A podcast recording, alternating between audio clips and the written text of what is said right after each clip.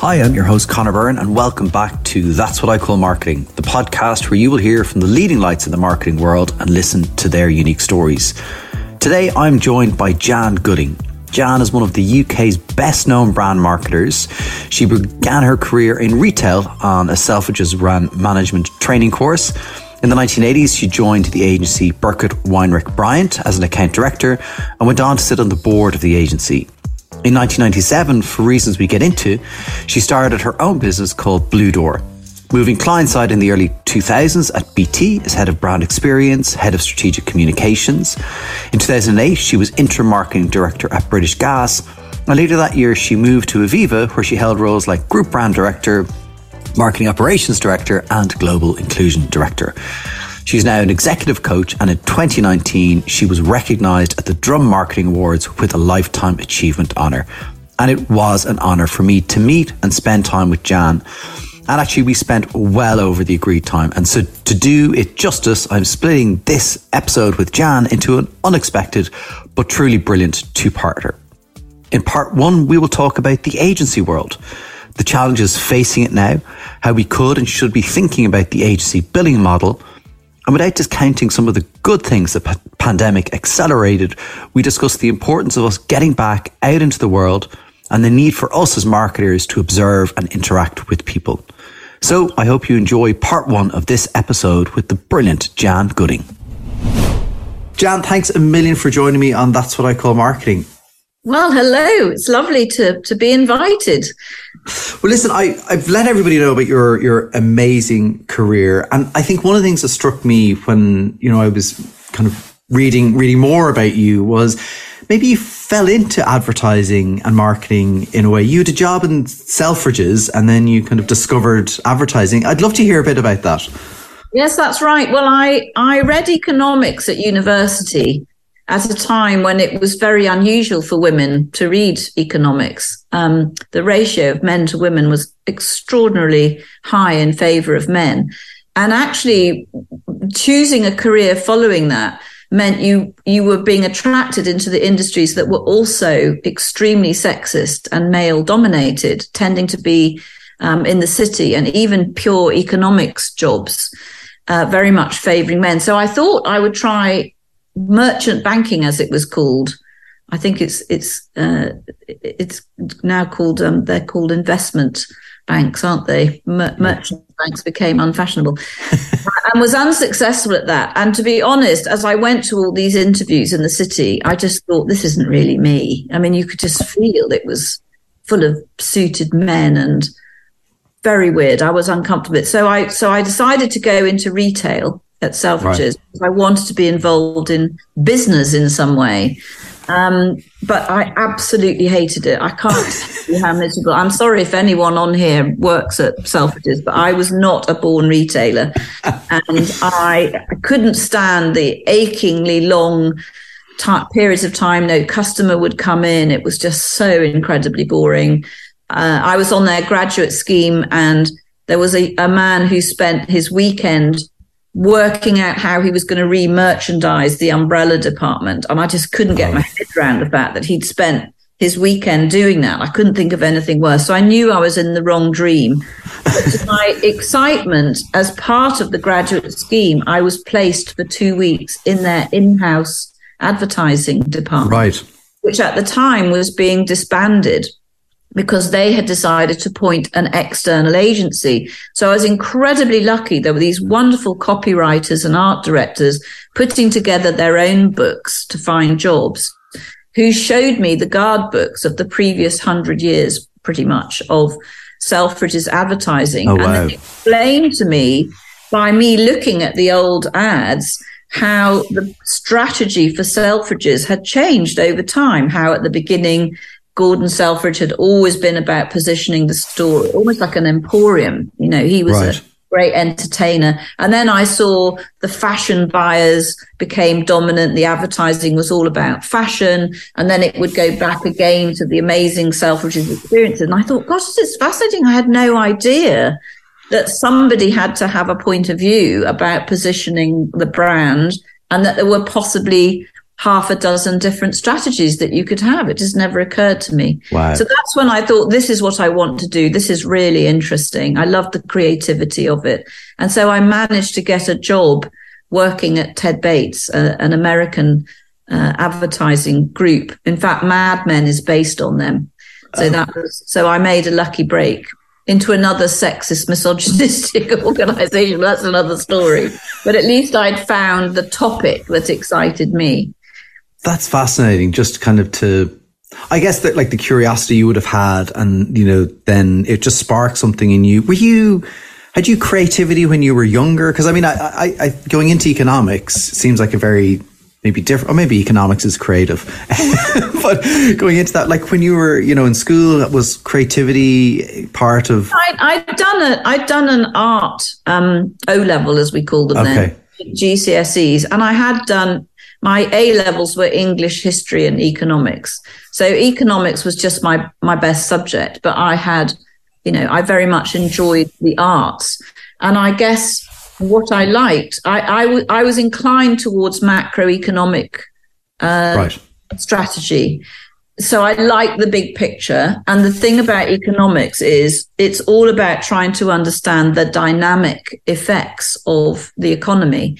So one of the, I'm very much a Keynesian, and one of the things I love about Keynesian uh, thinking was he was the person who observed that people's behavior is driven by what they imagine is going to happen, their beliefs.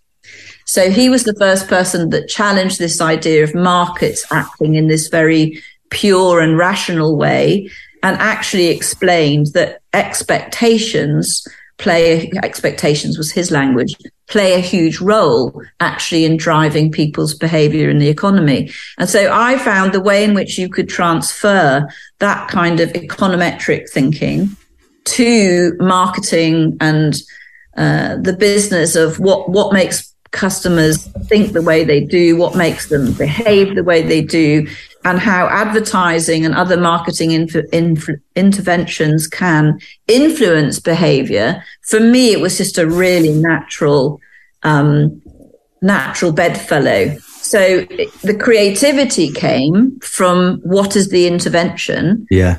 And the, and the insight of do you understand what's happening and why people think and do what they do that will cause your intervention to be powerful has been a lifelong very, very enjoyable enterprise to be involved in. yeah, that that is it's incredible. And in I guess that you worked in agencies and you you had the probably the opportunity then to really you know speak to potential customers of the brands you were going to work with and really dig into what what people were thinking you know those expectations might be and and then bring that to life um, within within the agency which is fascinating well, of course, I was very lucky because I was properly schooled in marketing at a time when agencies were, as they were called, full service. Yes. So when I went into advertising, you know, media was part of it. It was above and below the line. We had our own studios. The the advertising agency was the marketing partner of uh, their businesses, they were like they were much more like the marketing department of their clients than they were just doing the ads. And so, what was brilliant for me was I was properly schooled. I now realize because when I talk to young people now, the the industry has become so fragmented. People are very narrow discipline experts in a way that I find concerning. I, I, I mean, a it's less interesting for everybody um, in terms of the, the jobs that they do, but it also means people are less schooled in understanding. Well, how does my bit connect to you know what other people are doing?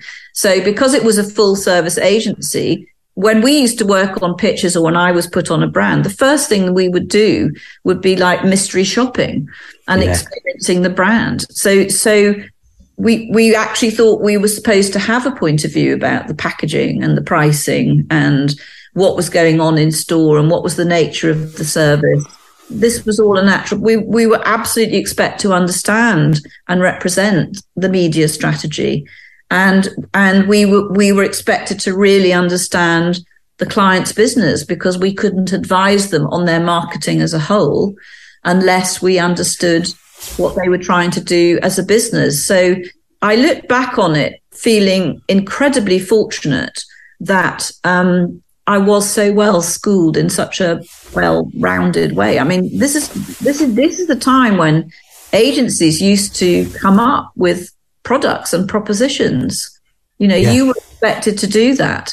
So when you hear Jeremy Bullmore talking about Mr. Kipling cakes, and the, the brief was we've got rather a lot of flour. Do you have any ideas about what we could do with it? And he invented the little Kipling, you know, cakes and and the insight was that the cherry was put on by hand at random, so it didn't look machine made. It yeah. had a sort of little the little quirkiness of of not being completely uniform.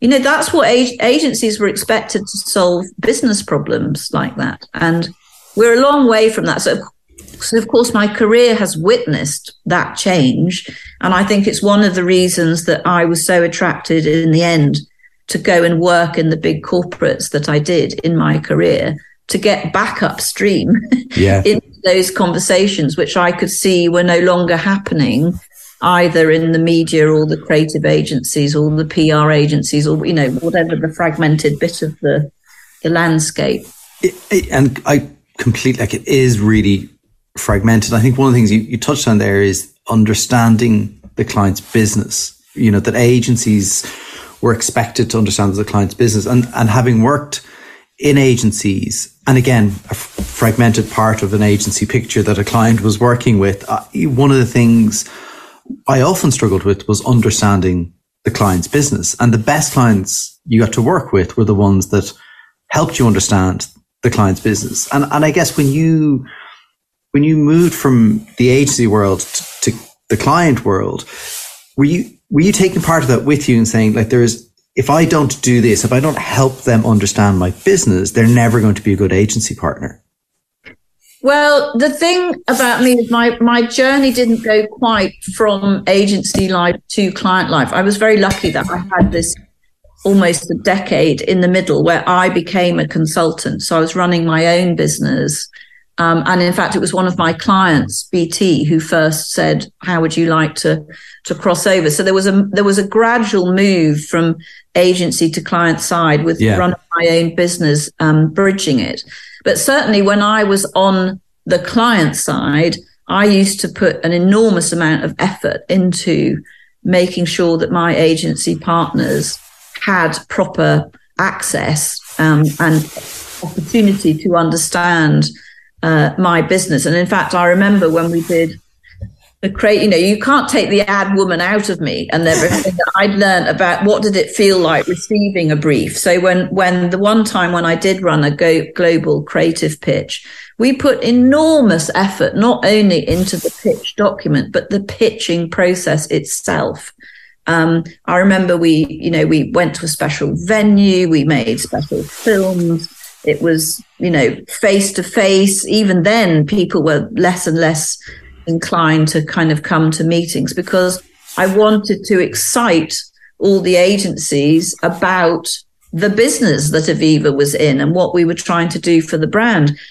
That was quite an unfashionable thing to do yeah. by then. Um, but I know it came from the fact that I had been schooled being the other side of the, the fence. But my experience was that um, in all of the agencies I worked with when I was client side, there would be one or two people in each of my service providers, for want of a better word, my agencies, who I really connected with.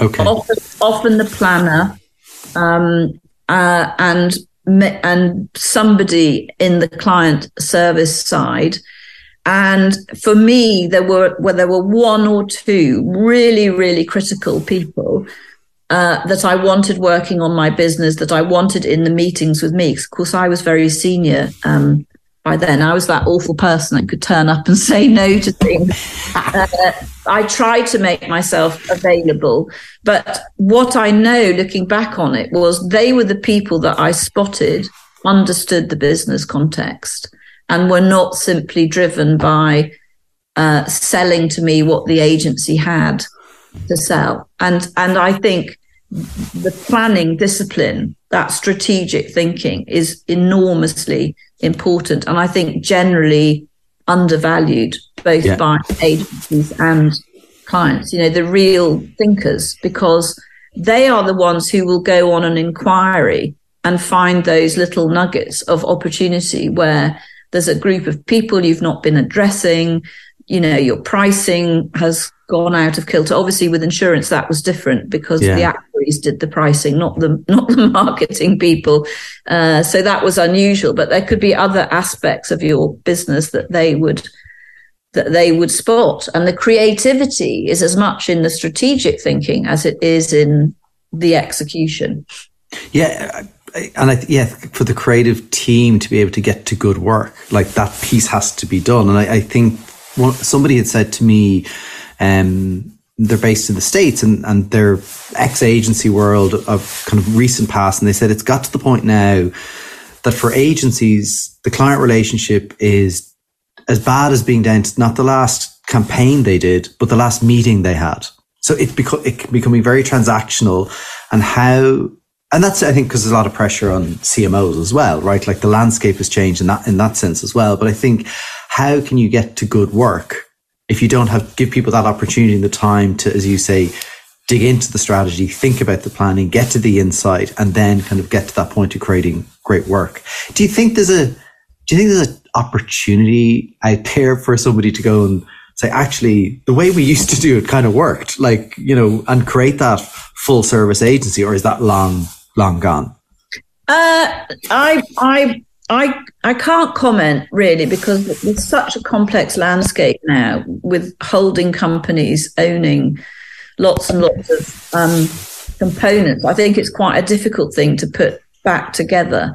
Yeah. What concerns me is that I think agencies are being far too driven by margin, profitability, and the bonuses of the senior people in them.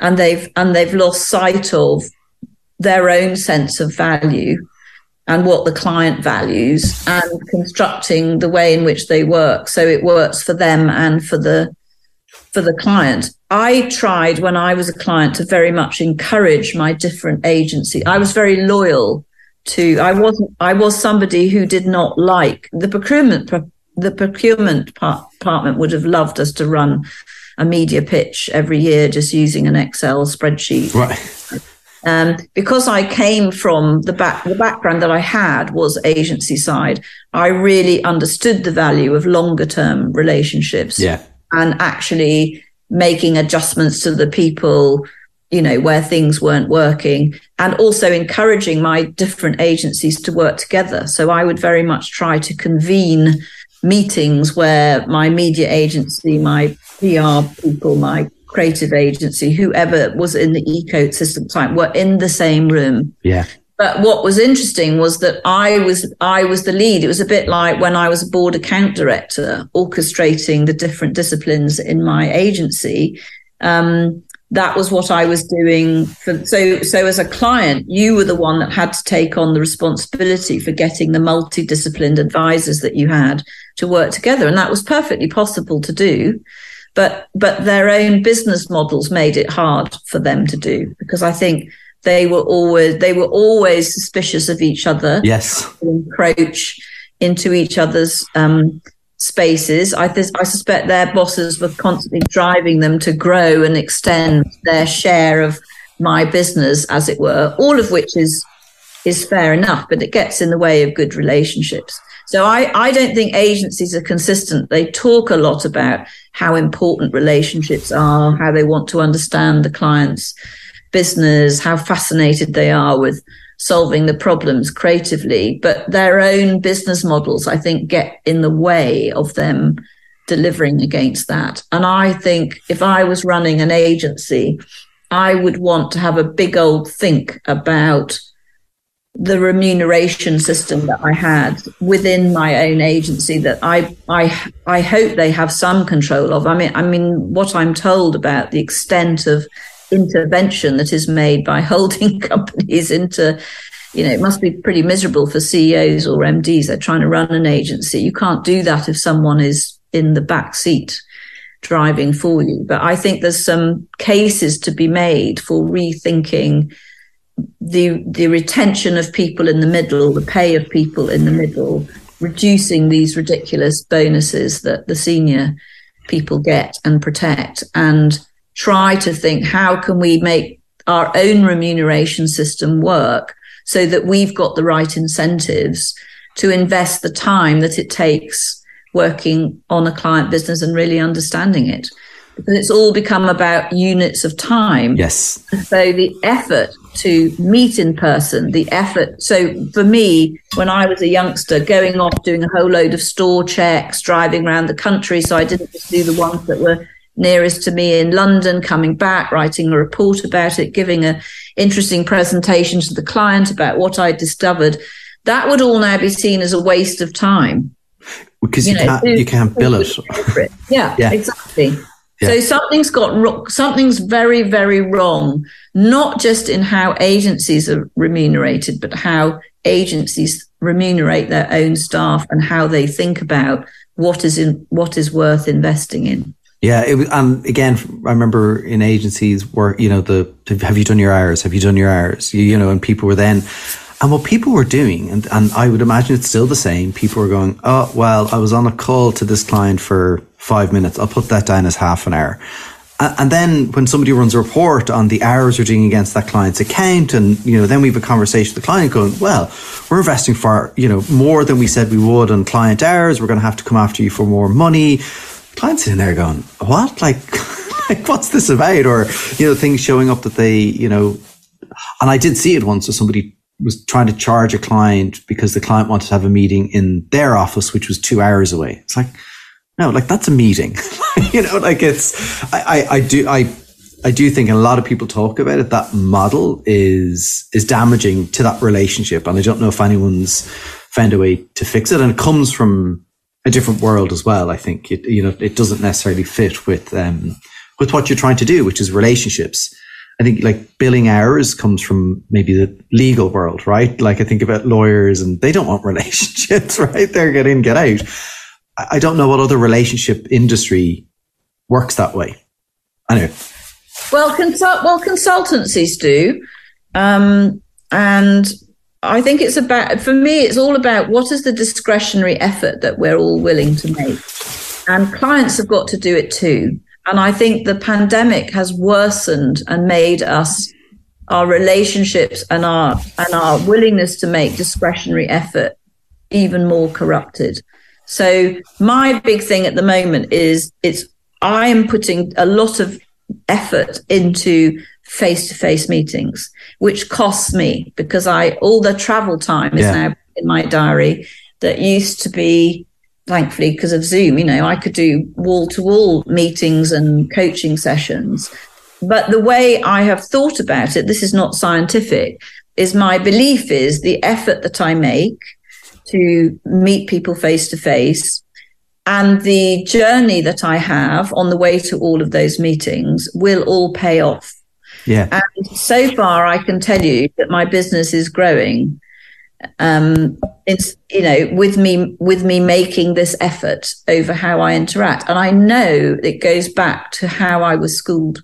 That first ten years working in full service agencies where the relationship was considered important, and you just instinctively felt it was important to be out in the world because that was part of marketing. So observing just the journey to somewhere that everything you did in the real world at some point was going to be useful. You didn't know how it was, but you were going to get even feeling the seasons change. Mm. Um, what you, how, you know, I can remember earlier in the year going into a meeting and suddenly feeling, oh, tourists are back. I can feel that people are visiting London again. Now, that has not been specifically useful to me, yeah. but it's about as marketeers, we have to be out in the world observing, feeling, and experiencing the world. Otherwise, we cannot act as advisors on marketing and be instinctive about where people are. You have to look at the boarded up high streets. You have to experience the city being empty. You have to feel restaurants being full or not, or the lights being dimmed. Um, so we can't have small lives as marketers, and we have to meet, I think, our clients face to face. And if we do that, I believe you get rewarded by doing more interesting work, having a more interesting time, and you've got to find a business model that makes it makes it worth doing.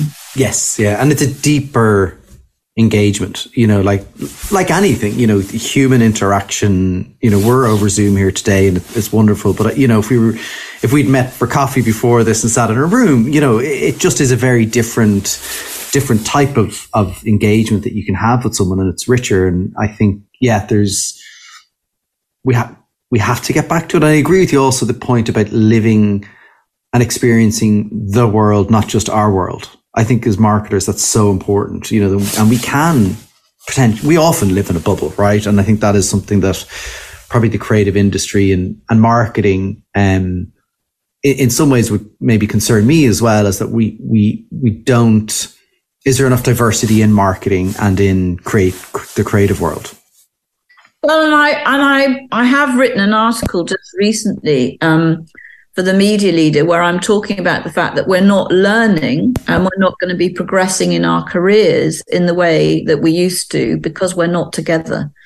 Uh, we have we have just seen uh, the wound on our children and students of the work, you know, studying remotely. So in theory, you can just read books, do your tutorials online, sit at home and learn. But we all know that it's been a disaster that, that actually physically being together in a classroom, going to university, all the conversations that happen in the margins, and also the experience of being in a room with people whispering to you, uh, did you understand that? I didn't understand a fucking word of that you know, you're not going to do that on Zoom. I mean, people may be doing it on WhatsApp messages. I've absolutely no idea. But that visceral response to the class is not with me.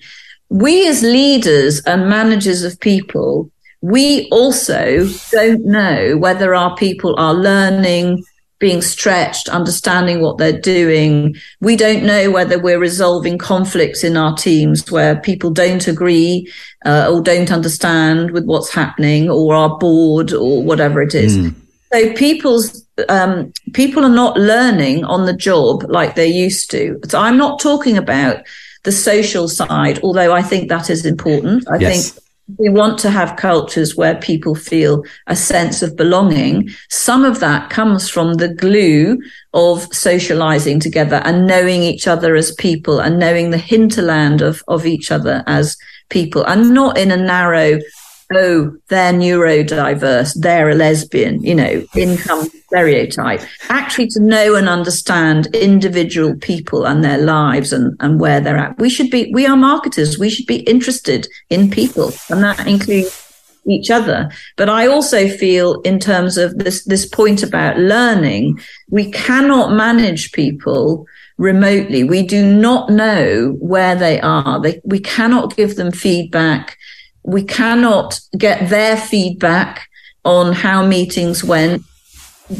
We cannot just be formal. And the trouble with the online world is it inevitably structured, booked, time framed, mm-hmm. and formal in all the ways that we've just been described. So we've got to get away from units of time and this very narrow way of interacting with one another. And we've got to make the effort to have an unproductive uh, meeting or time with each other because of the yeah. potential that it may be extraordinarily productive. And I've just got too many examples all through the last year where, as I say, I've had this, and I have to tell you, it was hard. I had to give myself a talking to. Gooding, you've got to get out there again. I it meant going on the tube again, which I yeah. have not it meant all this time in my diary, traveling. It meant going out when it was raining and hot. My diary took two months to adjust because all my meetings were online. So it took me two months to get it back face to face with the travel time in and all of that. It was a big effort. and I'm an extrovert, but I did it because I thought, I bet, I bet I will be rewarded if I make this effort. I cannot tell you the better quality conversations, the incidental opportunities that have arisen, which would never have happened if I hadn't got up off my arse and out the door and on the Northern Line and made the effort to go and see people. And it doesn't happen every time, but the times when it does happen, it's really worth it. Somebody tells you something that they wouldn't have told you on a Zoom meeting. Yeah. It's it, and it, it can be walking out of the room like it's that it's that moment and they go, oh, you know another thing? Like, and that you you can't have that. Like that doesn't happen. And it's, and it's bumping into people. So even yes. me with my, I'm I'm attached to a number of organisations, but I I'm lucky enough to be a member of the the Groucho Club. That probably sounds dreadful, but anyway, it suits me because it's in Soho. It's central. Yeah. Um, it's a really nice place, convenient place for me to drop into. And I didn't want to be part of the Soho House thing. We know where they're all the same everywhere you go. But I bump into people in Dean Street as I walk there or in the Groucho Club. It, you literally go back to that serendipity of bumping into somebody and then it prompts this is you know we know this awareness is a awareness is a funny thing um, having a cup of tea with someone. You don't know what it's going to lead to. So it's just about feeling connected to your peers, your colleagues, your potential clients, um, and allowing the world to surprise you, which is something that I think is the great joy of being involved in, in marketing that people are so fascinating. The world is so fascinating. How does it work? What is sentiment? What is the mood? You can't get that uh, on your on your uh, computer screen, in my view. You've got, but the point I'm making is this is effort.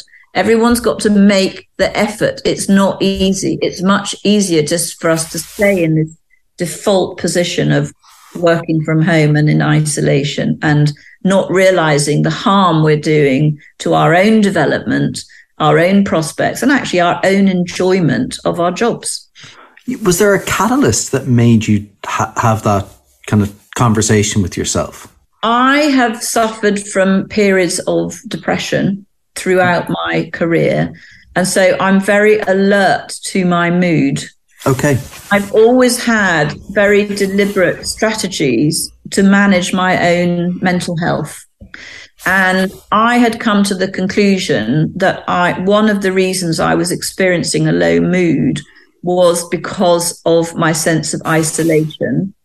And I simultaneously, because I chair a number of organizations which had become very virtual, I observed that they were getting increasingly negative feedback from their staff around low mood, okay, mental health, um, feeling disaffected. We knew about the great resignation. Yeah. Um, but there's also a sort of a great anxiety that has flooded through. My son is a teacher, and so I had I had observed he'd come to live with me, so I observed him going back to school sooner than we all went back to work. So I was picking up from him the incredible impact that it had had on the children and how hard they found it to return to school. The number of children who were still not back at school after a term, something like 10% of their oh, wow. children just sort of disappeared. And so all of this joined up in my mind where I thought, I know how I'm feeling about my own mental health. I'm seeing in a number of organizations that they've got an issue with anxiety and the mental health of their people. I've got my son working in a school telling me it took them three to six months of concerted effort to get their children back. Wow. And working again. So I knew that this was non trivial and it was going to take an effort. And I just thought, right, I'm going to, I'm actually going to decide this is a strategy. So what's my equivalent of getting back to school, like yeah. my son? And and and if I imagine myself being like one of the students who, for whatever reasons, has become they're so anxious about COVID, they're afraid to leave the house, and they're in an they're in an atmosphere in their own home where that their family, for whatever reason, has taken that view. Um, so I am going to role model what I feel I want to advise uh, my the the boards and the the organizations that I'm involved in, what I feel I want to advise them. I want to be saying to them, I think you need to get your people back together. I think you need to be going to meetings. I think you need to be insisting, actually, in a way. Um, stop being so polite about it. It's a leadership issue to tackle and help people get over their own anxiety. And I think because I have suffered depression myself, and I know, therefore, it has helped me when my bosses and colleagues have helped lead me out of it. Okay. by by understanding my no, low mood, but encouraging me to be present. Um, that's why I felt this is a leadership issue and I'm going to role model doing it myself. And I feel it's been incredibly rewarding for me personally. And, yeah. uh, and I observe the agencies that I'm advising, the consultancies, those people who come in, there's almost like the cohort who come in are in so much a better place than the cohort for all their reasons of I can't afford to commute anymore, or it doesn't suit me, or I'm a parent, or I've now got a dog. I understand all the rational arguments, yeah. but I just feel they've got to get over themselves and get back in again because they will be the ones who will benefit the most. And do you think there's a there can be a balance in and I see it when I go into our office and you again all the things you've talked about. You meet people you bump into people you have conversations and it and it all sparks something. Uh, you know somebody something don't you? You yes. feel part of something. That jazz is a great way of putting it. And actually recently for uh, the company I work for indeed we were lucky enough to have a team meeting in in New York and um you know a lot of my team would work in you know, people in Australia and Singapore, but we were all together.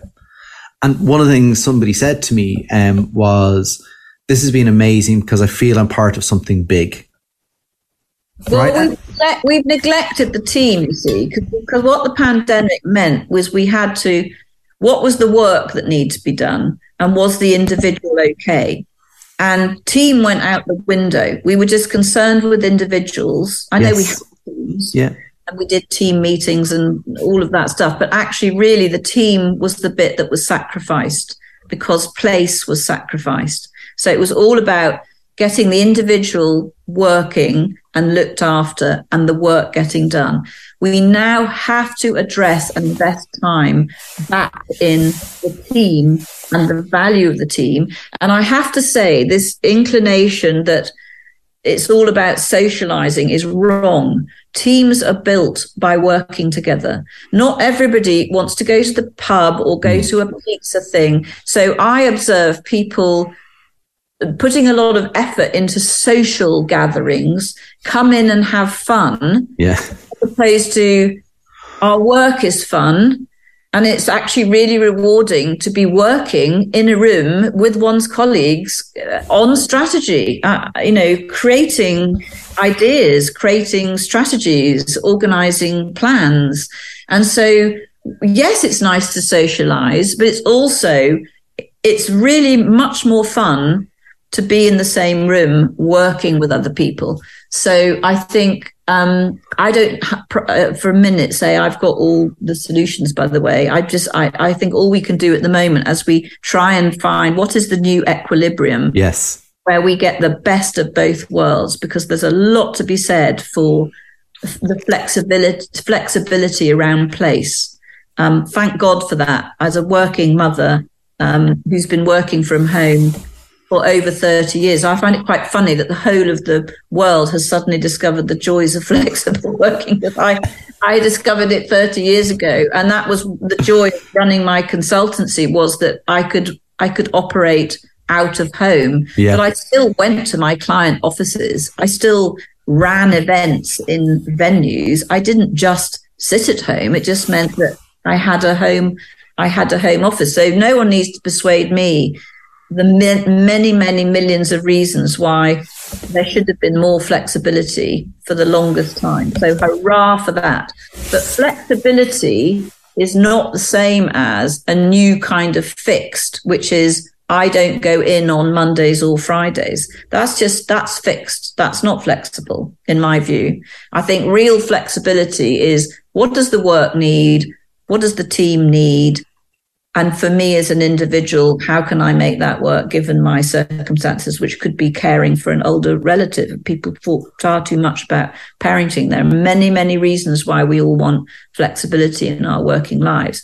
But the individual shouldn't be having the first and final say on this. The team should be able to make demands and the work demands it, in my view. The work demands people to be in the same room and getting out of their homes. Yeah, and there's something you know wonderful about, as you say, being in a room with people. You know, you're trying to solve a problem, and I, like even had like a big wall, and you're just writing stuff up, and you're tearing it down, and you're doing it again, and you're building a building.